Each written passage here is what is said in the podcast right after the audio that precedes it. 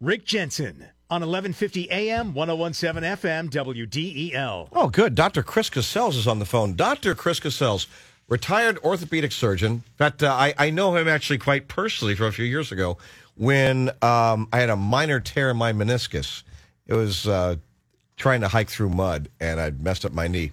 Went and saw him, and he said, Man, I could make some money cutting this thing, but honestly, go to the gym, do these uh, knee and leg exercises, come back in six months, and I'm sure it'll be fine. And I did that, and he didn't make any money off me, but uh, my knee was fine. I always liked that. Chris Casscells, um, now working with the Caesar Rodney Institute in their uh, medical department there, this think tank. Thanks for being on, Chris. How are you, sir? Nice to speak with you, Rick. I've got to tell you, um, my wife and I are down here north of Baltimore, and we're we listen to you all the time down here. Wow. Um, uh, and and she walked through the room while I was uh, listening to you and Randy do that that Fauci bit, and she almost broke a rib laughing so hard. I mean, it was it was hysterical. Well, thank you. Uh, that that gives me uh, impetus now to replay that thing sometime uh, later on today. Yeah, Randy and I were talking about the Fauci documentary coming on on Disney, and I said, uh, "No, I'm not going to watch it. I'm going to wait for the Broadway musical." And then we did a very bad job of singing uh, a parody of The Sound of Music.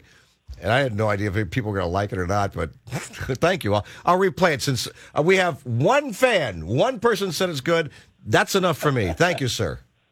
Well, I, you know, I, I am prejudiced in that I was a, a surgeon in training at Yale when Fauci uh, basically was the first head of the CDC, and they founded the CDC. And I have never forgiven him for what he did to AIDS. I think he mishandled it badly and he caused a worldwide epidemic. And, and Whoa, I, I wait a second. All Uh, these years, all Chris- these years, I've blamed him. Well, Chris, wait a second. This uh, this documentary is going to be putting him out there as the man who saved America in uh, in fighting the AIDS epidemic. What what is it you know that we don't? Okay, for starters, when when this when AIDS broke out, um, we knew who the target population was. We knew it was confined to three small groups population. We knew that if we tested it, we could contain it. For instance, heterosexual women never got AIDS. They did not get it. Fauci effectively by by preventing us from testing the target population with an edict from the CDC pushed HIV out into the prostitution community, therefore into the heterosexual male community, and therefore into the heterosexual female community of their wives. And it wouldn't have ever gotten there if we'd been allowed to test for it. And Fauci didn't want to discriminate against these small groups where we knew the disease was was running rampant, and he he, he blocked us from testing it.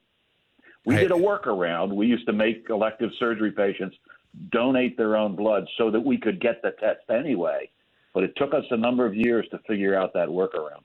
This is actually quite shocking. I had never heard such a thing. And you were there working there at Yale, and while he was there, founding at Yale. I was I was working at Yale, and we were scared to death because at that time there was no treatment. So a simple needle stick or a slip of the scalpel of the surgeon or one of his scrub uh, team could be a be a, a fatal mistake. I had no You could idea. die from it. Yeah, that's and we we were furious and we were scared. And you know, Fauci might as well have been the boogeyman for the the last uh, you know forty years of my life. So you blame him for the spread of AIDS. It was very, very misunderstood back there in the Reagan administration. People didn't really understand it. Uh, if someone said, "Oh, you got it from a monkey," then you were considered to be some sort of uh, racist or something. But it it turns out that uh, there are uh, monkeys that carry this virus. It doesn't affect them negatively. They were poachers. This is what I read, as I understand. You tell me if I'm wrong. But uh, from the history that I had read, it was poachers uh, that would go and kill the monkeys, and they would have cuts or whatever. They would get infected. They would go to prostitutes, and the prostitutes would get it. Others would get it, and uh, and then it spread around the world, including this country. Yes, yes. In this in this country, there were basically uh, uh, three populations that that got it disproportionately and were at risk of being discriminated against because of that was the uh, the the male gay population that were very promiscuous at the time, and then uh, especially with unprotected sex, the IV drug abusing population, which had a lot of crossover with that other community, and and the Haitian population, which also uh, had uh, had a had a serious outbreak. But it was confined to those groups, and all in all, those are pretty small groups. So, like anything, if you can contain it early on and target those groups, um, you, you're going to prevent the big outbreaks but we didn't do that. We weren't allowed to do that. Well, no, I mean, in those days too, uh, there was a lot of uh, animosity, hatred, and ugliness towards gay men, especially when AIDS came right. out. And and then you also had, uh, as you said, sexual action gay men, whether the bathhouses in New York or San Francisco, um, were also very reticent about this. They didn't trust anybody from the government. They didn't trust folks like you uh, in any of this, and were afraid that they're going to be used as some kind of experiment, maybe not unlike Tuskegee syphilis experiment. So they didn't. There, there was a lack of trust all the way around.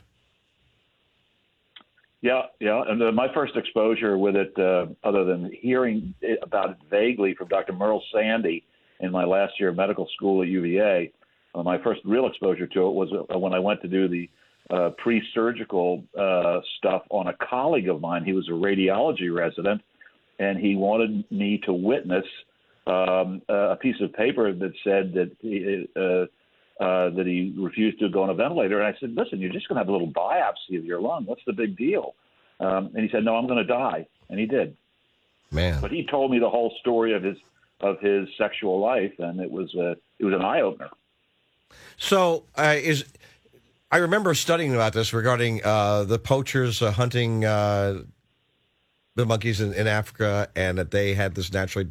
Is that correct or is that incorrect? Is that is that uh, accurate were, knowledge or no? There, yeah, it was. It, HIV did get traced uh, to the simian population in Africa. There were stories uh, about you know some crossbreeding, shall we say uh, to be discreet uh, with monkeys. And then, then I think the poacher story was the more likely one that it somehow or another got into the bloodstream. Um, uh, that yeah, that, I gave that, I gave a quick synopsis, but, I, but yeah, but I was I was wondering, you know, do we actually have an origin story? Is there is there an origin story that scientists? I, I, no, I don't. I don't think anybody really nails it down, other than it does come out of an African monkey population. Okay, interesting. It, it jumps species. Right. So, Dr. Chris Casscells, uh, very, very uh, well respected retired orthopedic surgeon here in Delaware. You wanted to call in about the vaccine, and I want to hear what you have to say about that, sir, because I know that uh, um, you're not uh, an immunologist. You studied immunology, but um, yes, I just want people to know well, that uh, you're I, not you're not an epidemiologist slash immunologist. No, no, I I was educated in epidemiology and public health, um, and have always had an interest in infectious disease but uh, no, my, my training is uh, that of an orthopedic surgeon. But in the last 10, 12 years, as I've been the director of the health policy sector of the Caesar Rodney Institute, I certainly have uh, made every attempt to get up to speed in those areas.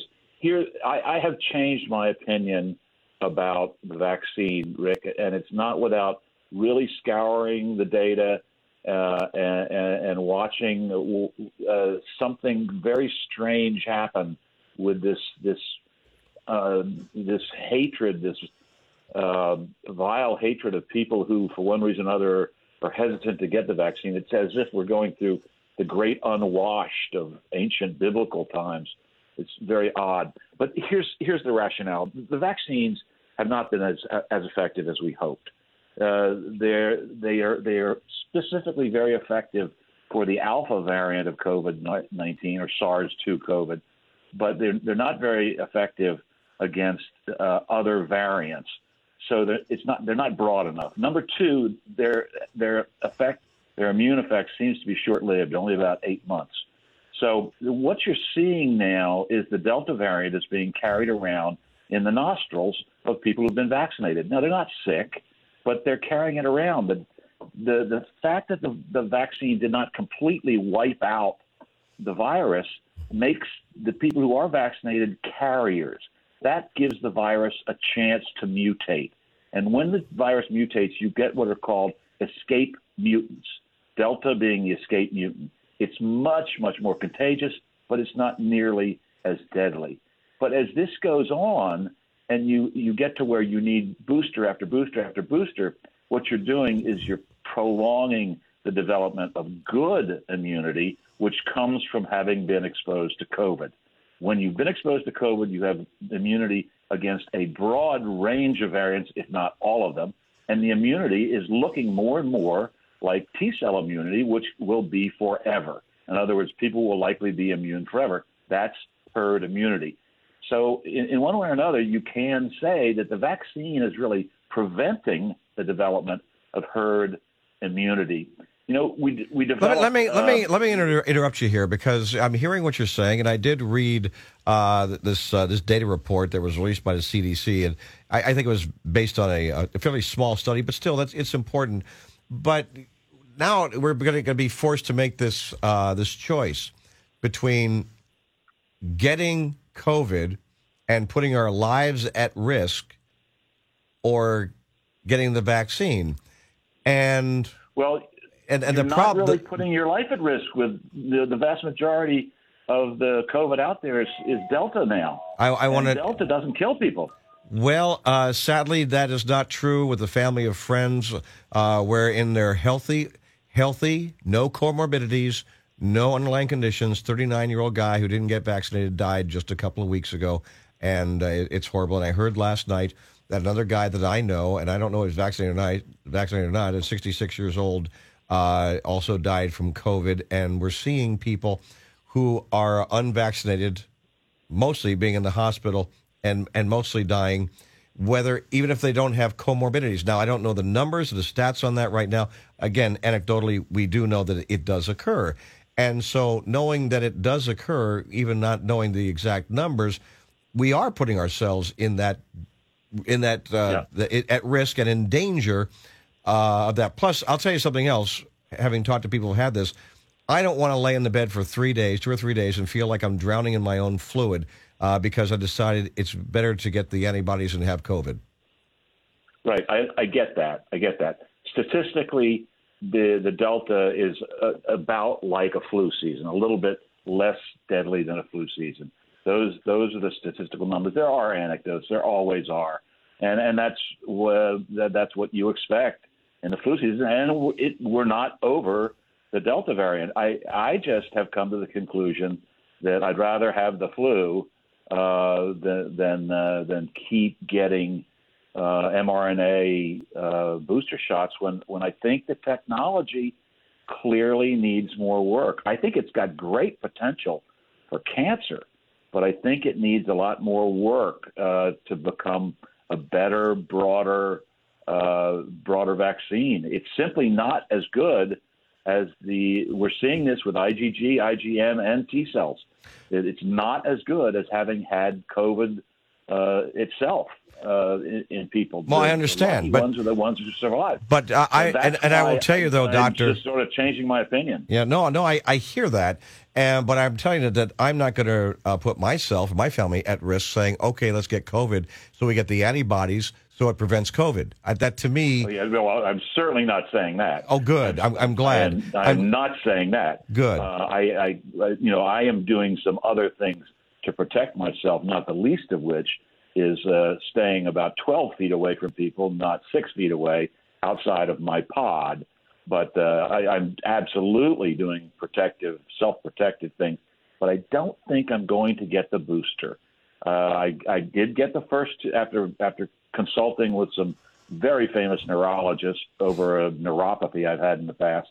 Um, I did. They the consensus of my very famous friends eventually, after first saying don't do it, eventually they said go ahead and get the get the two shot Moderna, and that's what I did. So I'm not a, I'm not an anti-vaxxer, but I am epidemiologically concerned that the vaccines are preventing herd immunity from developing, and, and that's a little bit worrisome. Okay, so Um, so you're not going to get the booster. The vaccine will wear off, so you have a better chance of getting COVID, and that means if you get You COVID, get a better chance of getting the Delta, most likely. The, the the Alpha variant is really pretty well gone. So this is what I, I got out of the CDC report. And again, you're the you're the doctor. I'm not. You studied epidemiology. I didn't. Uh, but still, it seems to me that the vaccines are very, very effective, highly effective at preventing severe disease. I know two people who had COVID Right, just just right. uh, the last week. They're both uh, Um, they're both vaccinated. They both work in the medical field, and uh, and and they said um, that if they had not been vaccinated, they are absolutely certain they would have been in the hospital, and they feel strongly that one of them may not have made it because of uh, of health concerns. So I hear these yeah, people. Yeah, no, there, there are there are people who absolutely, positively, but it's a, but it's a focused group, uh, and and so uh, you know the, these painting with broad strokes is always always risky, Rick. It's always risky. Mm-hmm. But having said that, let me let me finish with a broad stroke. Okay. Okay. The the greatest. Okay, tens of billions of dollars have been made by a few pharmaceutical companies. I am reminded of the greatest of all marketing triumphs when a single word was added to the shampoo instructions.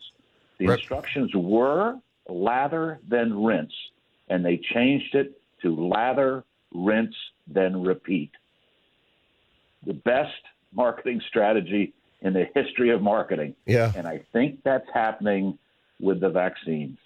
I appreciate. I mean, that. at the end of the day, you follow the money. Um, and well, someone's going to have to pay their mortgage. You know, it's either going to be run by the government or run by the private sector. A- again, that that's my take on it. It might be a little different from yours, but I want to I want to go through three statements, and you tell me uh, if you agree with these or not. Okay? Because this is part of my learning process. I challenge, I ask questions, uh, I read, I study, and I'm not going to pretend to be smarter than uh, than folks as learned as you. But it seems to me that vaccines, as I said before, they're highly effective at preventing this severe disease. Is that something you would agree with? That is cor- That is correct. And and they're, the, the, they're the difference between between uh, ending up with a death sentence, which means going on a ventilator, versus staying at home and feeling like crap. see, and I want people to understand something that that you're not. I, I listen to you, and as an active listener, I don't hear you saying anything negative about vaccines or the process. What you are saying is be cautious uh, about the current state of these particular vaccines. And, and, Yes. I, and that's pretty much what I'm hearing. Uh, if breakthrough, this is the second thing I want to say, and you just tell me what you think. Breakthrough infections amongst vaccinated people re- remain uncommon, statistic, statistically uncommon. I think that's true, but I think there is a very large population of vaccinated people who are carrying around the Delta variant and other variants in their nostrils. And they are the petri dish for further COVID breakouts. Yeah, and they are non-symptomatic. They are they're, they're, don't even know they have it, And uh, the third, but they're spreading it around. and the third thing that, that I, I believe to be true from what I've been studying and reading, the vast majority of new COVID nineteen infections, at least in our country, are amongst unvaccinated people. Yes, there are far more uh, infections in unvaccinated people than there are breakthrough reactions in vaccinated people. Yeah, But the, the, the breakthrough reactions in vaccinated people are quite severe. Uh, whereas, uh, you know, many of the people who uh, get COVID, COVID Delta variant, is kind of a non event. I mean, it's up in the 99 plus percent of people that uh, just don't get very sick. They get tested, but they don't get very sick. it's good to know. No, I appreciate the fact that you're studying this and uh, you you take time to share with your knowledge uh, here with my listeners. I appreciate that. Oh, Rick, it's always great to talk to you. And you always downplay yourself when you are one of the smartest cookies out there. You you you you know so much more than than uh, you let on, and you're it, it, you don't get fooled often. Flattery will always get you a spot on the show. Well, do replay that uh, that Fauci bit. The Fauci bit? was- All right. was- Randy, you wanna do that? really entertaining. You want to do it next half hour, Randy? What time we do it? Like eleven o'clock? It was at eleven o'clock at twelve thirty. I mean, that's like yesterday. Dr. Chris Casscells uh, medical. You, now, how do you bill yourself at the Caesar Rodney Institute think tank? I am the director of the health policy sector at the Caesar Rodney Institute. We have four sectors education, we have uh, uh, econometrics and government accountability, education, and health policy. And if only uh, folks here in uh, running the state of Delaware would listen to you guys. Seriously. All right, my friend. Uh, Dr. Chris Casscells, director of the health policy sector, the think tank known as the Caesar Rodney Institute. There, got it all in there. Take care, Rick. Okay, my friend. Take care. Uh, you and your wife, uh, best uh, to her as well.